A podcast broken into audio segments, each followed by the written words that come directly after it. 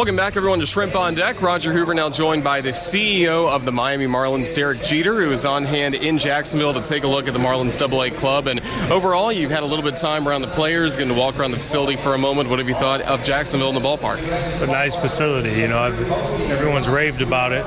Um, this is my first time actually getting an opportunity to come here. So, uh, no, this is a great ballpark, and we're happy that our Double A affiliate is right here in Jacksonville. And for you, this is a time where you're starting to go around the organization a little bit. You had a couple days in Greensboro. What did you see from the Single A club?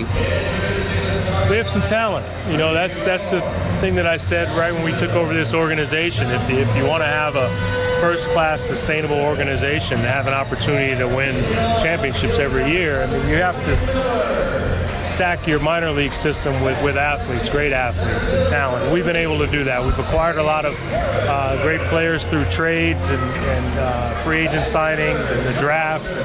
Now we need to make sure we help them develop the best that they possibly can. And, you know, we've hired Gary Denbo, who's the head of player development and scouting, and, you know, his group is doing a great job with these players. So I know our fan base in Miami is excited. Is going to be excited once they finally get to Miami.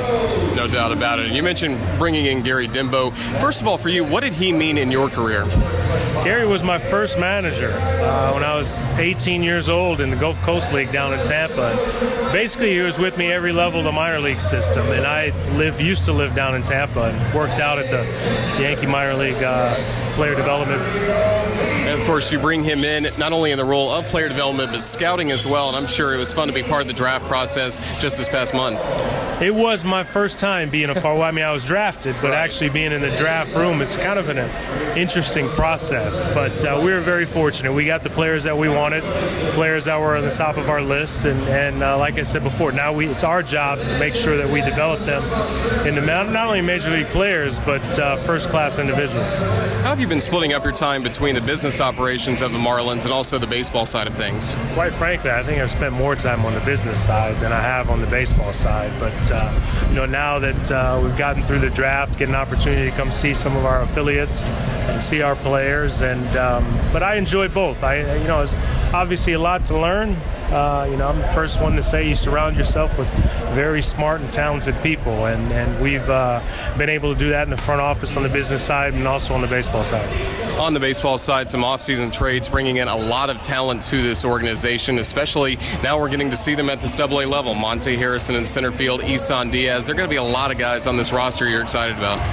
There is, you know, and and uh, you know, a couple of those guys you mentioned were in spring training with us. Didn't really get an opportunity to see them you see the, the reports and you watch the videos, but I always like to see it in person. So I'm excited get the first opportunity to watch these guys live.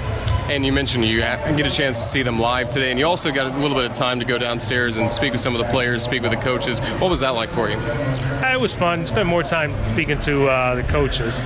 You know, players are trying to get ready for a game, and trust me, I know what that feels like. So you try to stay out of their way somewhat. But uh, at this point, you just want to make sure that, that the players continue to develop, continue to improve. I mean, one thing I know being a former player is guys are going to struggle. They're going to you know have times where they, are going to have to deal with adversity, and and that's fine. You know, I have a lot of patience when it comes to that, but you just want to make sure that they continue to improve day in and day out. Heard you talk before about what you learned before the season started, uh, taking over in early October and then getting to opening day.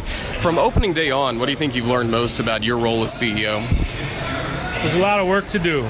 You know, there's a lot of work. Um, you know, we're in the office pretty much all day long. There's no office hours for me, so there's a lot of things that we need to fix, and um, you know, we're going to get there. It's going to take a little bit of time, and and uh, you know, I've been preaching patience to everyone, but yet at the same time, I'm finding out I don't have much of it. So we're going to get there as soon as possible. But uh, you know, we're building this thing the right way, where we can have an opportunity to be sustainable year in and year out. And you know, we want to be an envy of, of all organizations, not only in just baseball, but in all the sports. And uh, we'll get there. And also with the Major League Club, there are a lot of things to point to each and every game that you can be proud of, whether it's young players making their debut or a player like JT Realmuto today having five hits against the Nationals and really getting it done in an all-star caliber way. Yeah, we have some things. You know, I'm, I'm an optimist by nature, so I try to take some positives from every game that we play. And, and look, the wins and losses, we're not where we want to be. I'd be lying to you if I said I would be happy. Uh, but, you know, we have a group that, you know, they need to learn how to win. Sometimes that takes a little bit of time, but the one thing that I have I've enjoyed watching is we have a team that battles, we have day in and day out. Um, they keep fighting and they, they play the game hard. And you know, if you give me players that do that, then we're going to be just fine. And then also on the business side of things, uh, you're also getting a lot of new corporate partners in who had never been part of Miami baseball before, and I'm sure you're enjoying getting to meet a lot of new people in Miami and learn about the community as well. I'll tell you what, I think I've met everyone in Miami yeah. over these last 10 months, but uh, you have to do that. Um, I live in Miami now.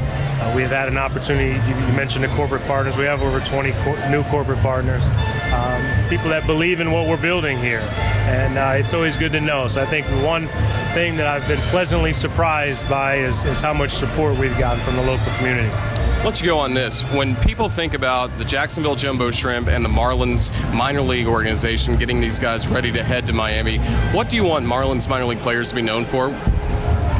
How they handle themselves. Obviously, you want guys to perform on the field, but there's also a way that you you handle yourself. You know, you have to have respect for the game, respect for your teammates, respect for your opponents, and uh, we want our fan base, whether that's here in Jacksonville or in Miami or any other of our, affiliates, we want them to be proud to be fans of, of the players in our organization. Well, Derek, we're very proud that you're CEO of the Miami Marlins, also a part owner, and we just appreciate you taking the time to come to Jacksonville, get to see our fans, get to see our players play. It means a lot to us. So thank you for joining us on the radio as well. Uh, thanks for having me, man. That's Derek Jeter. Back with more in a moment. You're listening to the Jumbo Shrimp Network, presented by Community First.